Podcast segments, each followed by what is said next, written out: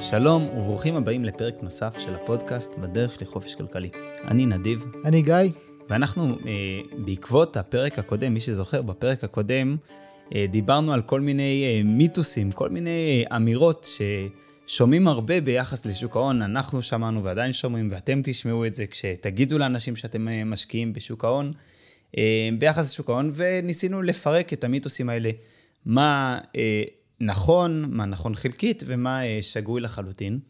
ואחד המיתוסים האלה שהתייחסנו אליהם, היא האמירה שאי אפשר להצליח לבד בשוק ההון. זאת אומרת, אם אתה רוצה להשקיע בשוק ההון, אז אתה צריך או להיות איזשהו מומחה בכלכלה, או מומחה בעולם ההשקעות, שזה העיסוק היחיד שלו, או שאין לך סיכוי ואתה נכנס להמון המון סיכון, ואתה חייב לתת את הכסף שלך לאיזשהו מנהל השקעות, לשלם לו, בשביל שינהל לך את, את הכסף בשוק ההון. אה, ואנחנו חשבנו שלפני שניתן את ההתייחסות שלנו לאמירה האחרונה הזאת, האמירה הרביעית בעצם ברשימת האמירות הכמעט מגוחכות האלה, לפני שניתן באמת את האמירה הסופית, נרצה אה, לעצור ולהתמקד כמה דקות במי הם השחקנים המרכזיים שנמצאים איתנו בשוק ההון. כשאנחנו נכנסים לשוק ההון, קונים מניות, מוכרים מניות, לומדים על חברות, אנחנו לא היחידים שעושים את זה, יש הרבה מאוד אנשים שעושים את זה, אבל מלבד האנשים שעושים את זה, יש הרבה מאוד מוסדות וגופים שגם כן משחקים איתנו במשחק של שוק ההון, והאמת היא שכשמתחילים ללמוד את המפה, מגלים שאנחנו, השחקנים הבודדים, האנשים שמנסים אה, למצוא מניות שכדאי לקנות וכולי, אנחנו דווקא השחקן הכי קטן. נכון, גיא? כן, אנחנו בהחלט השחקן הכי קטן, לפחות ב, ב, ברמה הפרטית. אז מה, ש, מה שנעשה עכשיו, זה אנחנו נעבור על השחקנים המרכזיים, אנחנו לא מתייחסים לכולם, נתייחס למרכזיים בהם. קודם כל אני אקרא איזה רשימה של מי הם השחקנים, ואז נלמד כל אחד מהם, ומתוך זה נחזור לשאלה הראשונה שבה פתחנו את הפרק. צריך לזכור ש... נדיב, ש... שבעולם העסקים, לא רק בשוק ההון, בכלל בעולם העסקים, השאלה אח, אחת השאלות הכי, הכי חשובות, אה, כש, כשאני מתנהל מול מישהו, זה מה האינטרס. מה האינטרס שלי ו, ומה האינטרס שלו, והאם האינטרסים שלנו הם משלימים אחד את השני בצורה שיש אישור אינטרסים, בצורה ששווה לי לעבוד איתו. וזו שאלה שאני אשמח שאני אשאל אותה גם פה, ביחס לכל אותם גופים. נכון, נכון. ומעניין מאוד, כי גם בעולם, אני חושב קצת על עולם הנדל"ן, על התמ"א 38, על האינטרס של יזם לעומת אינטרס של דייר, האם האינטרסים האלה הולכים ביחד, ואם הדייר מבין את האינטרס של היזם, הוא יכול באמת אה, לראות מה הוא יכול לקבל מהיזם ומה הוא לא יכול גם בשוק ההון. אנחנו נראה שאם אנחנו מבינים מה השחקנים הגדולים רוצים, חושבים, יכולים, לא יכולים לעשות, איך הם פועלים, מה, מה מחייב אותם, אנחנו גם מבינים אם אנחנו יכולים לרקוד פה את הטנגו הזה, מתי כן ומתי לא. בסדר, כן. בואו נעבור באמת על הרשימה. אני אתחיל באמת בשחקנים הגדולים ביותר. ואלו עם קרנות הפנסיה והביטוח. לאחריהם יש את קרנות האינדקס פאנדס, מה שאנחנו קוראים לזה ETF, Exchange Traded Funds. דיברנו עליהם באחד מהפרקים, לאחר מכן יש אה, קרנות נאמנות. אה, יש שני סוגים של קרנות נאמנות, בגדול יש קרנות נאמנות שהן אה, ציבוריות, שכל אחד יכול להיכנס ולהשקיע בהן כסף, ויש קרנות נאמנות ששייכות למוסד מסוים. ויש גם קרנות מסוימות שקוראים לקרנות גידור, גם עליהן נדבר עוד מעט. וכמובן יש אותנו, אלה השחקנים המרכזיים. עכשיו הקראתי פה רשימה של חמישה או שישה שחקנים מרכזיים שמסתובבים בשוק המניות, ובואו נלמד על כל אחד מהשחקנים האלה. השחקן הראשון שנעסוק פה, שהוא גם השחקן הכי גדול, אלו אה, קרנות הפנסיה וקרנות הביטוח. אז גיא, בואו באמת אה, נתחיל בהם. מי, מי מנהל את הקרנות האלה, איך הקרנות האלה עובדות, מה האינטרסים שלהם, בואו בוא נדבר עליהם טיפה בהרחבה. כן. הקרנות פנסיה ו- וקרנות, הן פועלות קצת שונה, אבל יש להן באמת הרבה, הרבה מאפיינים שהם אה, דומים ו- וקרובים. קרנות הפנסיה, למעשה זה מנהלי כספים מקצועיים, מקצועיים במובן שזה המקצוע שלהם, מורשים, זה בדרך כלל אה, אנשים ש- שלמדו למדו השקעות, למדו כלכלה, עוברים איזשהו רישיון אה, של, של ניהול השקעות, והם מנהלים את הכספים עבורנו. מי זה עבורנו? זה עבור כל אותם אנשים שחסכו בעבודה לאורך השנים, הפקידו כספים לקרנות הפנסיה, וזה כספים שאמורים לשרת אותם בעתיד. בתוך קרנות הפנסיה, לנו, בתור אנשים פרטיים, יש מסלולים מסוימים. אני יכול לבחור, למשל, בקרן הפנסיה, להיות במסלול שהוא מוטה מניות, או מוטה אג"ח, או מסלול כללי, או כל מיני מסלולים, ואותם מנהלי כספים מחויבים לנהל את כספי הפנסיה על פי אותם הנחיות שרלוונטיות למסלול שבו אני נמצא. אצל קרנות הביטוח זה עובד קצת אחרת. אה, בהם אני לא, אני לא בוחר באיזה מסלול הכספים יושקעו, אלא קרן, הפנס, קרן הביטוח למעשה. חברת הביטוח היא בוחרת איך להשקיע את הכספים, אבל היא גם מחויבת לנהוג על פי כללים מסוימים, עם חשיפה מאוד מאוד גדולה לאגרות חוב.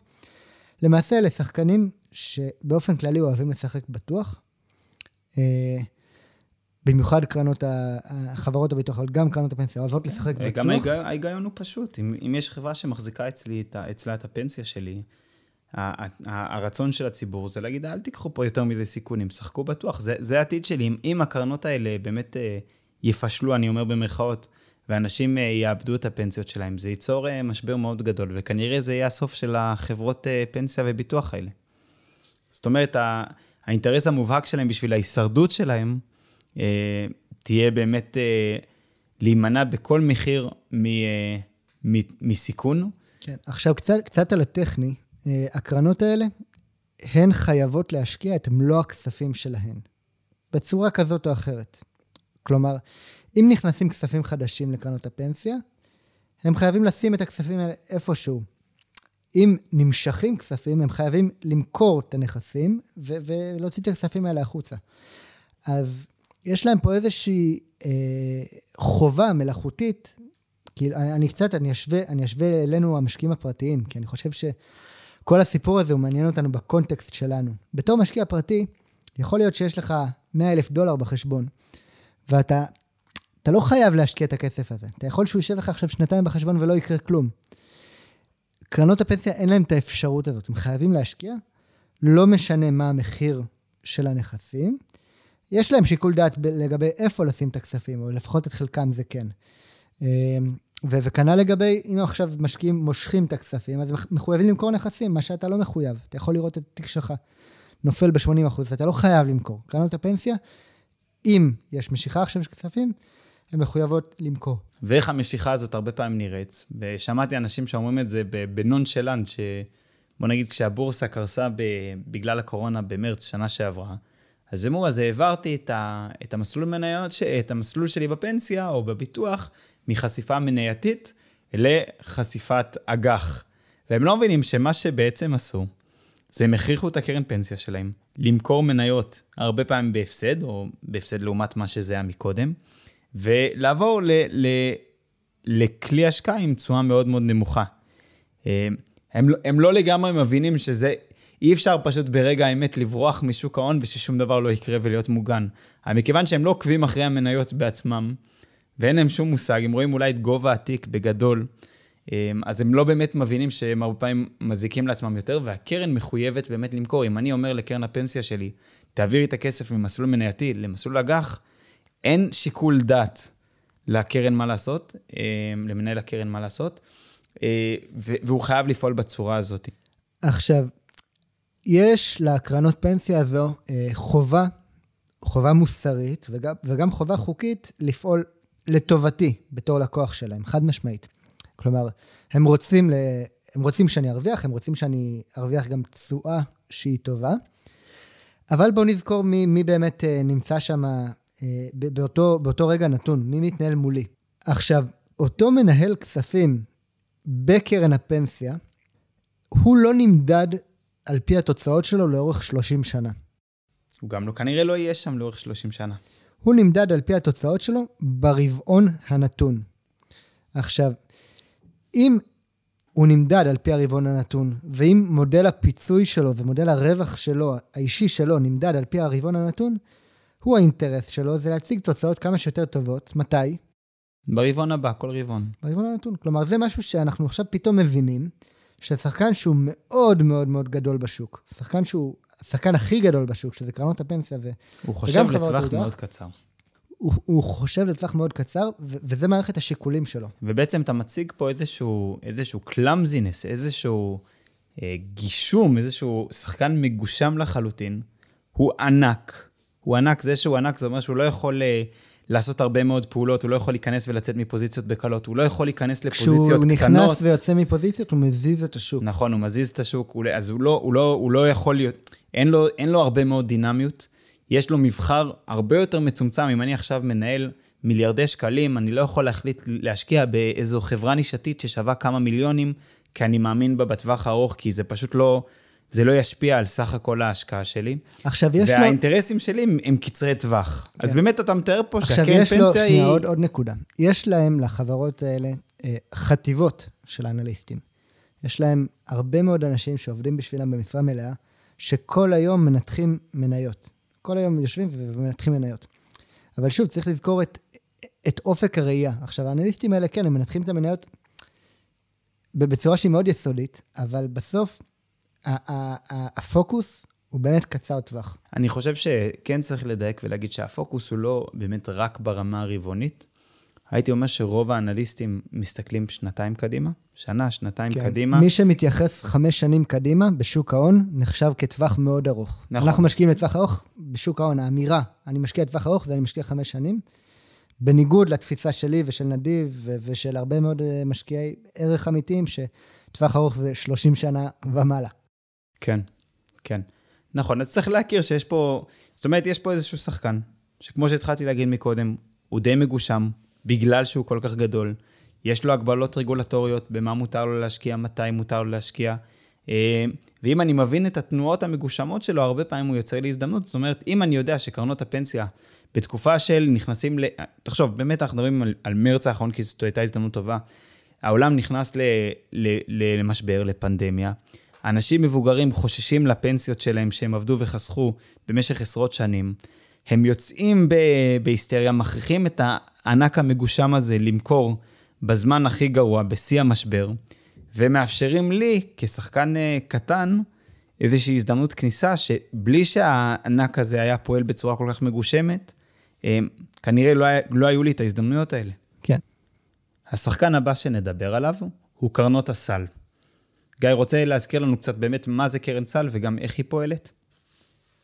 קרן סל אה, היא קרן שעוקבת, למעשה, למעשה היא משקיעה, אה, היא מחקה איזשהו סל, איזשהו סל של, של מוצרים.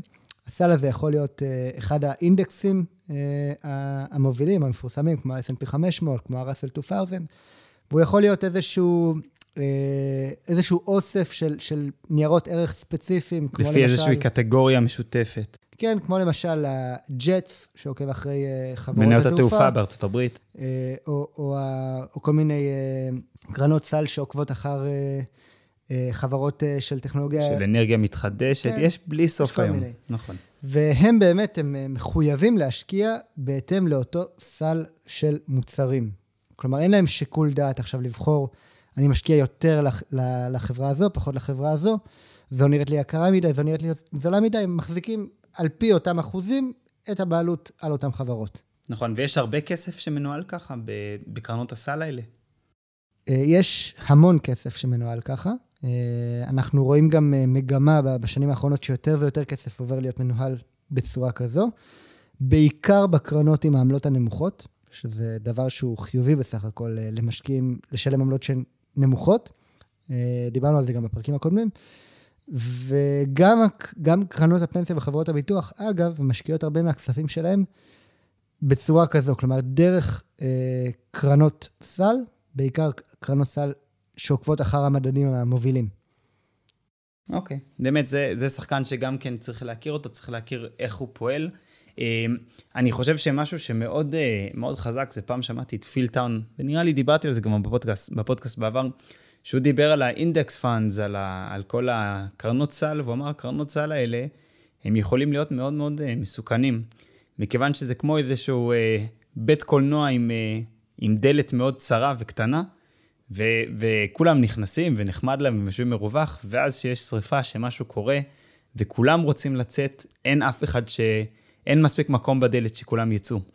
והכוונה שלו, מכיוון שנגיד אני מחזיק ב index fund, שנגיד הוא עוקב אחרי חברות התעופה האמריקאיות. בוא נגיד שהיינו לפני שנה וחצי, לפני הקורונה, ואני חשבתי שחברות התעופה האמריקאיות, שתדע לך שהמון אנשים האמינו שחברות התעופה האמריקאיות בדרך לרווחיות מאוד גדולה ב-2019. היה נראה שהן במגמה מאוד מאוד טובה, ואני החלטתי, במקום להחליט אם אני רוצה אמריקן איירליינס או דלתא, אני אשקיע פשוט בכולם דרך ג'טס, מה שציינת מקודם, דרך הקרן סל שמחקה את כל החברות האלה יחד.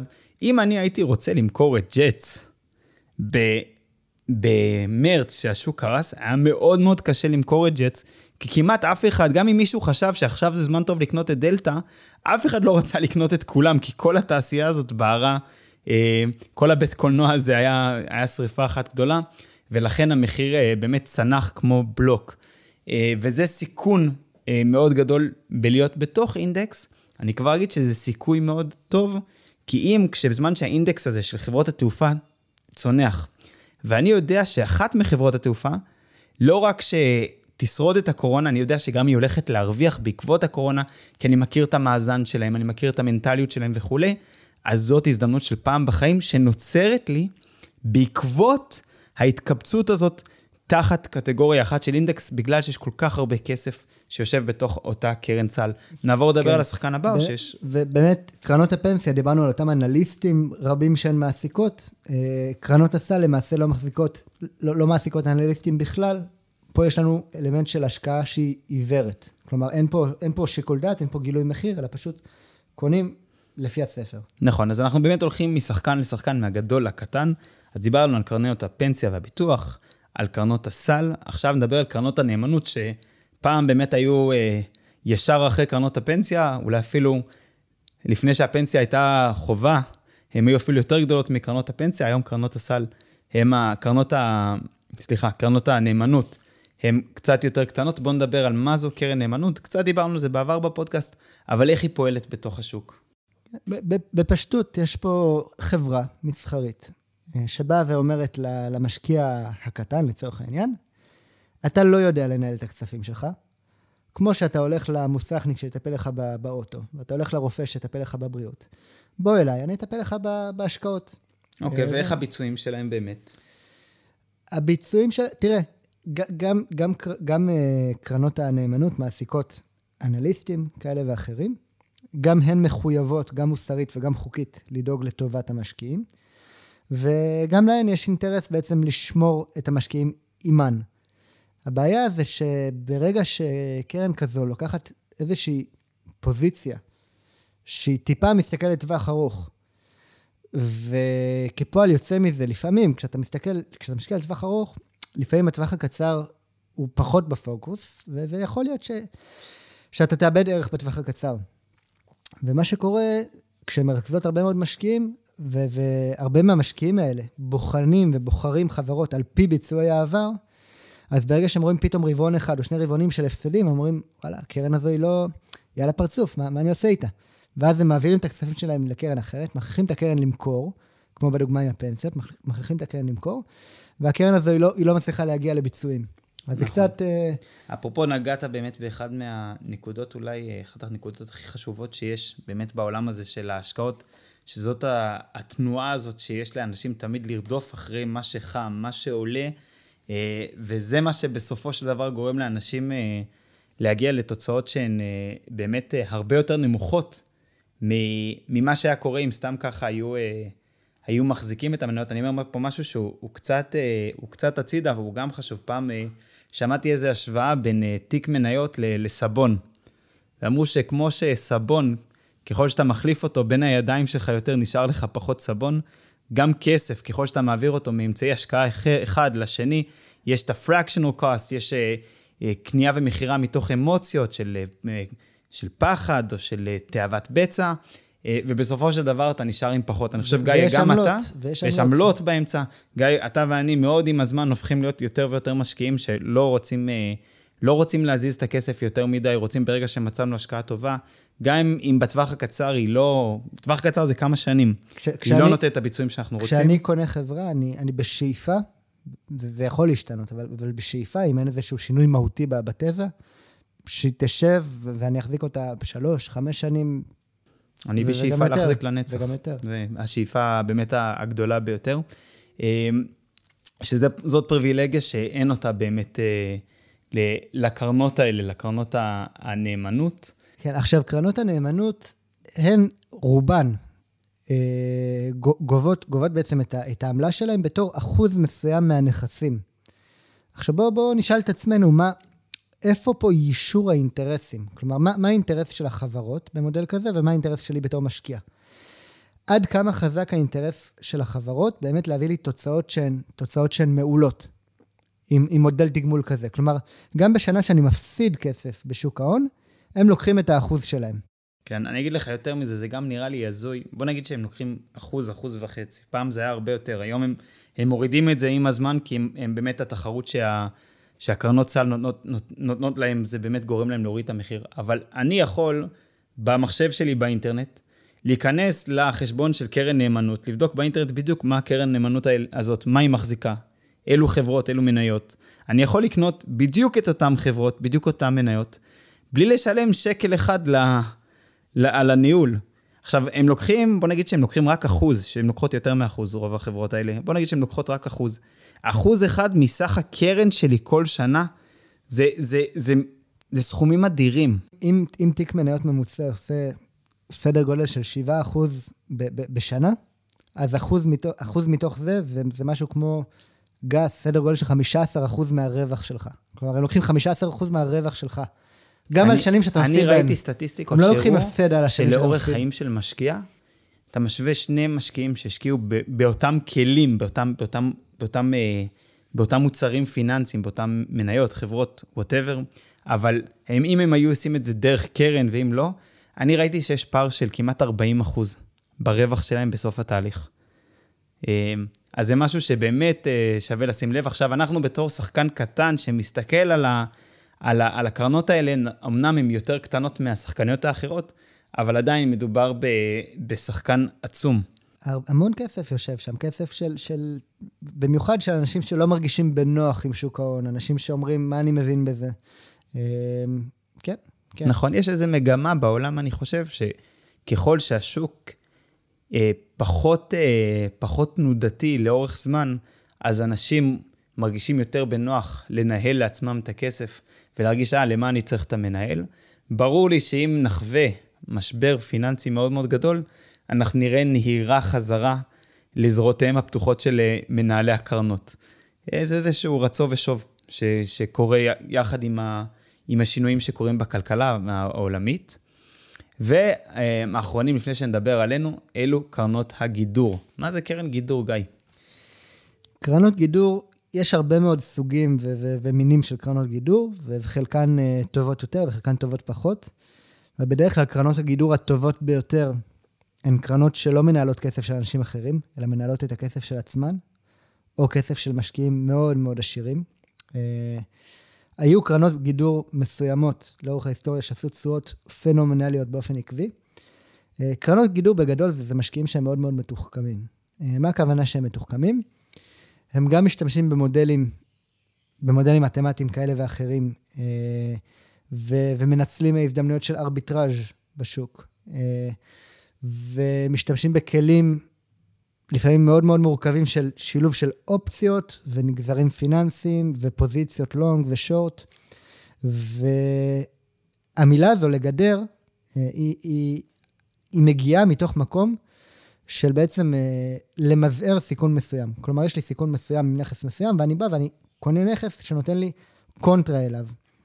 וקרנות הגידור, הרבה מהן, הן אה, ניגשות לשוק, מתוך מטרה להיות דלתא ניוטרל. כלומר, מתוך איזושהי אמירה של אני רוצה לעשות את הכסף שלי מארביטראז', ממסחר שהוא בטוח, בלי קשר אם שוק המניות עולה או יורד, והחברות הטובות הן באמת גם מצליחות לייצר רווחים שהם עקביים. וכשהשוק טס לשמיים, בדרך כלל מרוויחות קצת פחות מהשוק, וכשהשוק מתרסק, אין, אין ברווח, אין בפלוס. כן, אני חושב שעם השנים, בגלל או בזכות האינטרנט, גם הארביטראז' הזה אה, מצטמצם. אני זוכר שהלכתי לבקר בקרן גידור ב, ב, כשגרתי בהונג קונג, וישבתי שם לפגישה עם אחד מהמנהלים הפיננסיים של הקרן, אה, קרן אה, אוזיס, מי שרוצה לראות עליה, אני... קרן מאוד, אה, מאוד מעניינת, הם, הם השקיעו ב, בפוקימון גו, נכון? זוכר את המשחק הזה? זה הם אלה שהשקיעו כן. בזה, כשזה היה רק ב, כאילו ברמת הסטארט-אפ, הם, הם עשו מזה הרבה מאוד כסף. ושאלתי אותו איך, איך העסק הזה של לעבוד בקרן גידור, והוא אמר לי תשובה מאוד אמיתית, הוא אמר לי, תשמע, פעם זה היה עסק מאוד מאוד טוב, היום מה שאני יכול לעשות, יכול לעשות כל בן אדם מהסלון שלו בהודו או בישראל או בארצות הברית, ולכן הארביטראז'ים, הדרכים הקלות שהיינו מרוויחים הרבה מאוד כסף ככה, והיינו פעם באמת יכולים להצדיק את המחיר שהיינו גובים מהלקוחות, אה, נהיה לנו יותר ויותר קשה, וגם אותנו, יותר ויותר קשה לנו לשמר לקוחות. יש הרבה קרנות גידור ש, שההתמקדות שלהם היום היא בעיקר אה, לגרום לכך שהלקוחות לא יפסידו כסף. אה, זאת אומרת שההון שלהם יצמח אולי לאט-לאט, אבל בעיקר לדאוג לדאונסייד, לכל מיני תרחשים קיצוניים לפה ולשם. צריך להבין משהו. לאף אחד לאף אחד בעולם אין אינטרס שאתם בתור לקוחות, שהוא מנהל לכם את הכספים, תעשו 20% בשנה. כלומר, מנהל כספים שמסוגל לתת לכם רווח של 20% בשנה, הוא ייקח עמלה ש- שתהווה 15% בשנה, או, או 12% בשנה. כלומר, המרווח הזה, המרווח של הביצועים שלו, הוא ייקח אותו בתור עמלה. אז נכון, יש יותר, יש פחות, אבל אין, אין, מתנות, אין מתנות חינם בקטע הזה. ו... אני לא הייתי מצפה, לא, לא הייתי סומך ולא הייתי מצפה מאף מנהל כספים אה, להשיג לי תוצאות שהן, אה, שהן פנומנליות לאורך, לאורך זמן. כי אם הוא באמת כזה טוב, אז או שהוא ינהל את הכספים של עצמו, או שהוא ייקח עמלה שתפצה אותו, הוא ייקח את המרווח הזה. כן, גם המחיר שהן מבקשות הוא באמת גבוה. זאת אומרת, הדיל הבסיסי עם קרן גידור, היא שהקרן לוקחת לך כל שנה 2% אה, מסך התיק כעמלה, ואז על כל הרווחים שלך, כל הרווחים שהיא עשתה, לוקחת אה, 20% מהרווחים. ומה אתם שואלים, מה קורה אם הקרן הפסידה שנה מסוימת? היא עדיין תיקח לכם 2% על הקרן, שקטנה לכם בגלל שהפסדתם. כן. שחקן אה... מסוים בתוך, בתוך העולם הזה של, של קרנות הגידור, או בדרך כלל בתוכו, הוא גם יכול להיות מחוץ לו, יש את כל הנושא של מסחר אלגוריתמי ו-high frequency trading, ש, שזה טכנולוגיה שקיימת, אני חושב, משנות ה-70. והיא היום אה, הרבה הרבה יותר מפותחת כמובן. אה, ש, שגם פה יש, יש כל מיני אסטרטגיות שהן מאוד מאוד אה, מתקדמות, והן גם מבוססות אה, טכנולוגיה, גם מבוססות על אלגוריתמים מסוימים, גם מבוססות על אה, קווי תקשורת מאוד מאוד מהירים לבורס, לבורסות. אה, הם שוכרים שטחים שהם מאוד קרובים לבורסות, לבורסות כדי להיות הראשונים בתור, סוג של. ו, וגם שם יש איזושהי אסטרטגיה של ניצול ארביטראז' כזה או אחר. יש חברות שמתעסקות עם זה, שהן מאוד מאוד רווחיות, בדרך כלל סוחרות בכספים של עצמן. אוקיי, okay, בסדר. אם אנחנו חוזרים באמת עכשיו, אחרי שהכרנו את כל השחקנים בשוק, ואלה לא כל השחקנים באמת, יש עוד כמה שחקנים, אבל באמת נגענו, אני חושב, במרכזים, אנחנו מגיעים אלינו ולשאלה שפתחנו בה את הפרק, האם לנו יש אה, אפשרות לשחק עם השחקנים הגדולים האלה, או שמדובר כמו במשחק כדורסל, שתביא אותי לשחק מול שחקני NBA, ולא משנה כמה מוטיבציה יש לי וכמה אני אשקיע ו- וזה, אני לא אוכל, יש, יש יתרונות מובנים שאני לעולם לא אגיע אליהם. ב-NBA זה מאוד פשוט לי, שכמה שאני עכשיו אתאמן מבוקר עד ערב, אני לא אוכל לשחק לעולם ב-NBA, אפילו מסיבות גנטיות, מסיבות תורשתיות של איך אני בנוי. האם זה גם ככה בעיניך בשוק ההון, או שאולי אה, אפילו הפוך? אה, תראה, תראה, סקרנו את הדברים. כמו שאמרנו, יש צבאות של אנליסטים שיושבים בקרנות הפנסיה ובקרנות הגידור ופה ושם. הרבה מהאנליסטים האלה, אגב, הם גם משחקים פוזיציות שהן סותרות אחד לשני. כלומר, הוא לוקח את הפוזיציה הזו, הוא לוקח את הפוזיציה הנגדית. לנו בתור משקיעים פרטיים יש גישה, מי שמעניין אותו, יש גישה להרבה מאוד אנליסטים, גם שמפרסמים את הדוחות שלהם בחינם באינטרנט. גם אפשר לקנות כל מיני מנויים לשירותי תוכן כאלה ואחרים. אני ונדיב לא מנויים על שום שירותים כאלה, כי, כי אנחנו דיברנו קצת על האסטרטגיה שלנו ואיך אנחנו משקיעים, אה, אבל אה, היתרון, היתרון של לא לשלם עמלות, או של לשלם עמלות שהן מינימליות, רק עמלות פעולה, לא, לא לשלם עמלות לאיזשהו גוף שמנהל לנו את הכסף, זה יתרון שהוא עצום, והוא רווח בטוח. כלומר, מדובר פה על רווח בטוח של בין אחוז לשני אחוז בשנה של חיסכון בעמלות. נכון, אז יש לנו, קודם כל, יש לנו כבר את החיסכון בעמלות, וחוץ מזה דיברנו שהשחקנים הגדולים הם הרבה פעמים מגושמים. אה, וזה שהם מגושמים נותן לנו כל מיני הזדמנויות. זאת אומרת, יכול להיות שאני אמצא אה, חברה ששווה שלושה, שלושה מיליוני דולרים, שלושה מיליון דולר, ואני אחליט אה, להשקיע בה, כי אני רואה בה הרבה מאוד אפסייד, ואני יכול אה, לעשות עליה 100% תשואה לכסף המושקע שלי, אבל אה, לקרן גידור גדולה, אין מה להשקיע בתוך, בתוך דבר כזה, כי זה קטן לה מדי, זה לא ישנה לה את המאזן. או, ש... או שלי יש את היתרון שאני יכול לראות אם, אם, אם, אם קרן נאמנות מתחילה להשקיע באיזה חברה, או איזשהו משקיע שיש לו איזה קרן, מתחיל להשקיע באיזושהי חברה, הוא מחויב לדווח ל-SEC, מה שדיברנו עליו קצת בעבר, ואני יכול לדעת, בגלל הדיווח הזה, על המשקיעים הכי גדולים, הכי טובים, הכי מעניינים, הכי חכמים, אני יכול לדעת במה הם משקיעים, ואני קטן, אני יכול להיכנס מהר. השוק מתחיל לקרוס, בגלל שיש פתאום דיבורים על קורונה והשוק מתחיל לקרוס, אני יכול אני יכול להיכנס מהר. שאלו את... אתה גם, אתה גם קונה וגם מוכר במחירים יותר טובים. נכון, ברור, מהם. הרבה כלומר, יותר טובים. אם, אם אנחנו רואים ב, ב, באינטרנט שהמחיר, לא יודע, של גוגל היום הוא 2,000 דולר, נגיד, ואתה יכול לבוא ו, ולקנות פוזיציה של, של, של 5 מניות, של 10 מניות, של 100 מניות, ב-2,000 דולר פחות או יותר. גוף הפנסיה או, או, או, או קרן העמיתים כזאת או אחרת, שתבוא ותנסה לקנות מניות ותעשה את זה לא בחמש או מאה מניות, אלא במאה אלף מניות, היא לא יכולה לא לקנות ולא למכור ב-2,000 דולר. כלומר, המחיר הממוצע שלה לעסקה, היא תהיה, אתה יודע, לקנות. כי היא תדחוף, היא תדחוף את הביקושים לפה ולשם, נכון? כן, כלומר, היא קונה ביותר גדול. יקר ומוכרת ביותר זול. שאלו, שאלו את, אה, את וורן באפט באמת בכנס האחרון לפני, אולי חודש, שאלו אותו, תגיד, איך יכול להיות שבמרץ, שנה שעברה, כשהבורסה קרסה, לא קנית כלום? הוא אמר, תשמעו, אני יושב פה על uh, עשרות מיליארדי דולרים של מזומן.